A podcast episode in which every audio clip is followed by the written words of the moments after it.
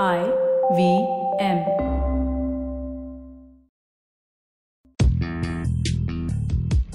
पैसा वैसा विद अनुपम गुप्ता में आपका स्वागत है। ये वो शो है जहाँ आपको पैसों की दुनिया से जुड़े सवालों का हल मिलेगा। कहाँ पैसे बचाएँ, कहाँ लगाएँ, कहाँ कमाएँ, बस सवाल पूछिए और जवाब पाइए। फोक्स वेलकम टू पैसा वैसा मैं आपका होस्ट हूँ अनुपम गुप्ता और ये हमारा थर्सडे स्पेशल है जहाँ हम लिसनर्स के सवाल लेते हैं। मेरे साथ हैं आशीष सोमाया सीईओ और Motilal Oswal asset management company Ashish हमारे लिसनर का ये सवाल है कि वो इक्विटी मार्केट्स में नए हैं और इनको एक अंदाज़ा एक रफ नंबर जो लॉन्ग टर्म एक्सपेक्टेशन होता है इक्विटी इन्वेस्टमेंट का क्या एक्सपेक्ट करना चाहिए उन्हें? देखिए पहली बात क्या है कि इक्विटी में लोग आते हैं क्योंकि रिटर्न बनने का पोटेंशियल होता है। ये सही बात है लेकिन इक्विटी में आ क्यों रहे हैं वो क्लियर होना चाहिए। इक्विटी में हम इसलिए इन्वेस्ट कर रहे हैं क्योंकि हम हर तरीके का बिज़नेस कई सारे बिज़नेस लोग करते हैं जिसमें बहुत पोटेंशियल होता है। जैसे ऑयल रिफाइनरी है या किसी का टू व्हीलर का बिज़नेस है या किसी का फोर व्हीलर है कोई बैंक चला रहा है। सो so, कई सारे बिजनेसेस है जिसमें ग्रोथ है जिसमें ग्रोथ पोटेंशियल है लेकिन वो हम सारे बिज़नेस हम कर नहीं सकते हैं। बट उन बिज़नेस के ग्रोथ से हम लाभ इसी तरह से ले सकते हैं कि हम उसमें को पार्टनर को प्रमोटर या को ओनर बन जाए। तो शेयर खरीदने से हम किसी बिज़नेस के पार्ट ओनर करेक्ट बन सकते हैं। तो पहली बात यह है कि हम आ रहे हैं क्योंकि हम बिज़नेस में पार्टिसिपेट करना चाहते हैं उसके ग्रोथ पोटेंशियल में पार्टिसिपेट करना चाहते हैं। अब बात आती है कि रिटर्न किस तरीके आना चाहिए। तो अगर आप किसी केवल ग्रोथ के भागीदार नहीं है आप रिस्क के भी भागीदार हैं तो प्राइसेस ऊंच नीच होते भी हैं। करेक्ट बात आती है रिटर्न की तो जैसे दो तरीके से रिटर्न आप कंस्ट्रक्ट कर सकते हैं। एक जैसे हम करते हैं कि हम अपना एक पोर्टफोलियो पंद्रह से बीस कंपनियों का पोर्टफोलियो होता है जिसमें हर कंपनी की अपनी ग्रोथ होती है।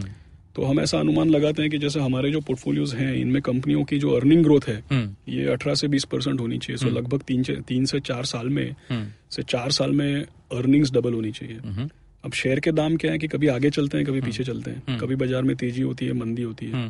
तेज़ी मंदी से कंपनियों के अर्निंग्स को इतना अंतर नहीं पड़ता है लेकिन तेज़ी मंदी से उसके वैल्यूएशन में ज़रूर अंतर पड़ता है। तो कंपनियों का अर्निंग भले तीन चार साल में डबल हो जाए शेयर के दाम तीन साल से लेके सात साल तक कहीं भी आ सकते हैं। करेक्ट तो अगर आपका तीन साल पाँच साल सात साल का होल्डिंग पीरियड है तो आपका रिटर्न अगर अर्निंग अठारह बीस परसेंट है तो रिटर्न दस से तीस परसेंट के बीच में कहीं भी हो सकता हो सकता है। Depending on when you invest correct और एक तरीका है जिसको लोग मैक्रो इकोनॉमिक्स से देखते हैं कि देश की जो आर्थिक व्यवस्था है या जीडीपी है उसमें किस तरीके का ग्रोथ है। तो अगर आर्थिक व्यवस्था का ग्रोथ सिक्स परसेंट है और इन्फ्लेशन फोर परसेंट है तो नॉमिनल ग्रोथ टेन परसेंट होता है। करेक्ट फिर आप लगा लीजिए पब्लिक पब्लिक पब्लिक सेक्टर का दस बारह परसेंट प्राइवेट सेक्टर का तेरह चौदह परसेंट। उस रेट पे इंडेक्स ग्रो करेगा। और हम क्योंकि हम म्यूचुअल फंड्स को फ़ीस दे के एक्टिव मैनेजर को बिठा रहे हैं तो उससे ज़्यादा ही मिलना चाहिए। करेक्ट लेकिन क्या है कि ये पंद्रह सो पंद्रह परसेंट वगैरह ये पास्ट का है। का था हाँ। लेकिन अभी अगर हम देखते हैं तो इन्फ्लेशन चार परसेंट है। यू नो फिक्स्ड इनकम का रेट छह सात परसेंट पे आ गया है। तो इक्विटी पंद्रह क्यों देगा? करेक्ट क्योंकि फिक्स्ड इनकम और जो रिस्क फ्री रेट बोलते हैं उसके ऊपर कुछ प्रीमियम देंगे वो इक्विटी का रिटर्न होता है। तो जब इन्फ्लेशन आठ परसेंट था फिक्स्ड इनकम दस परसेंट था और अपना इक्विटी पंद्रह परसेंट था। अब वो चार सात और दस बारह होना चाहिए। सो रिटर्न आपका दस बारह परसेंट बन सकता है लंबे अरसे में। ओके अगर आपको इसके बारे में ज़्यादा जानना है तो हमारा जो स्पेशल सीरीज़ चल रहा है आशीष के साथ वो हमारे मेन पैसा पैसा पॉडकास्ट पे आप सुन सकते हैं आईवीएम के वेबसाइट पे या आईवीएम के ऐप पे। Thank you Ashish for answering the listeners question thank you Paisa Vaisa सुनने के लिए शुक्रिया। अगर आप इन्वेस्टमेंट से जुड़ी कोई भी जानकारी या सवाल पूछना चाहते हैं तो आप हमें ट्वीट कर सकते हैं।